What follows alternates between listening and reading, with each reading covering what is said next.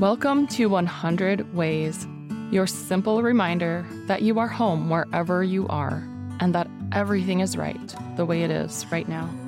I'm your host, Laura Christine, fellow explorer of consciousness and this amazing, beautiful world.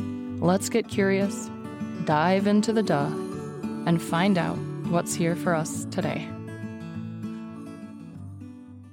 Welcome to another Odin's Day Wednesday. The rune that we'll be looking at today is called Berkano. Berkano means birch and it symbolizes the birch goddess or the dryad of the birch. Day one, Berkano feels like I'm filled with life. Tiwaz fills me with courage, and Berkano is a sense of readiness to give, to share out into the world, to birth this new life. Day number two, Berkano is the beginning and the end of all things. Berkano is the thread running through everything. It is the source from which all life springs. It is the spring in which all life flows. It is the essence of all. It is the essence of life itself. It is the miracle that life is. Connecting to Berkano is connecting to the goddess. Day three. This source is inside. It's the notion of let things come to you.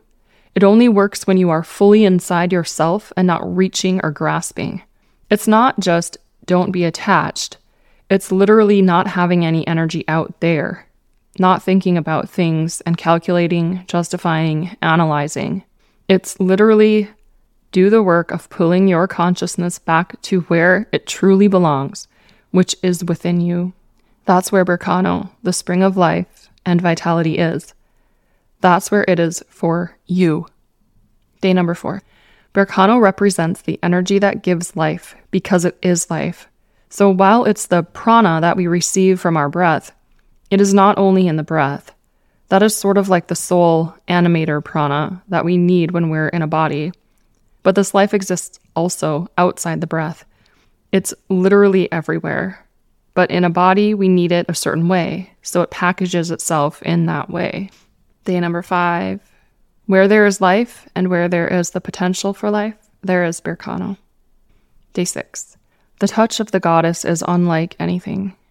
The vigor and vitality, the joy to be alive, that is what Berkano is. Berkano is the joy to be alive.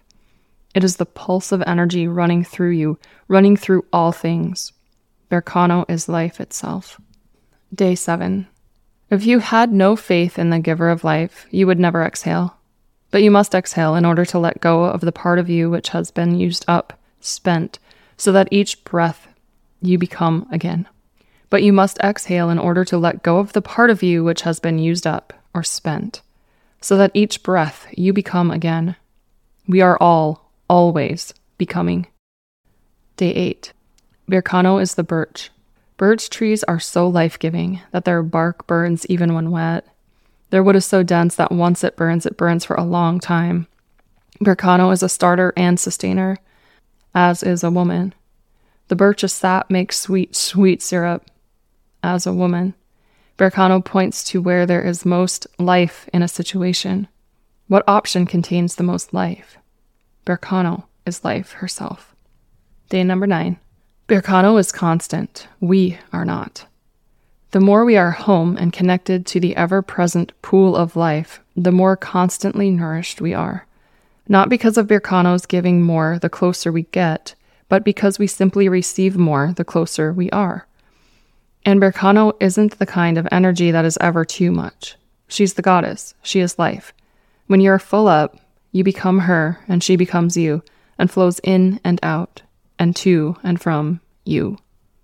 I'd love to hear what you think about this energy of Berkano. It's this beautiful healing energy. It's the energy that is always present. It begins, it sustains. It is the goddess energy, the energy of the divine feminine that is always there, nurturing, giving, allowing, being.